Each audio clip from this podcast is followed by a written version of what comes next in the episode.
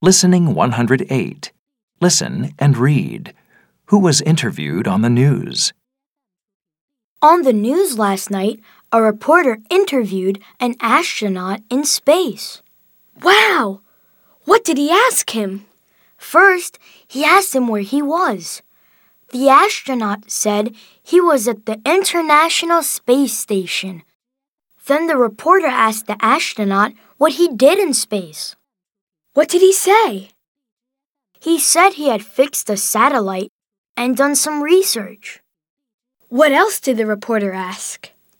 He asked him who was at the space station with him, and he also asked him when he was landing back on Earth. The astronaut said his work was nearly finished and that he was landing on Earth in four days.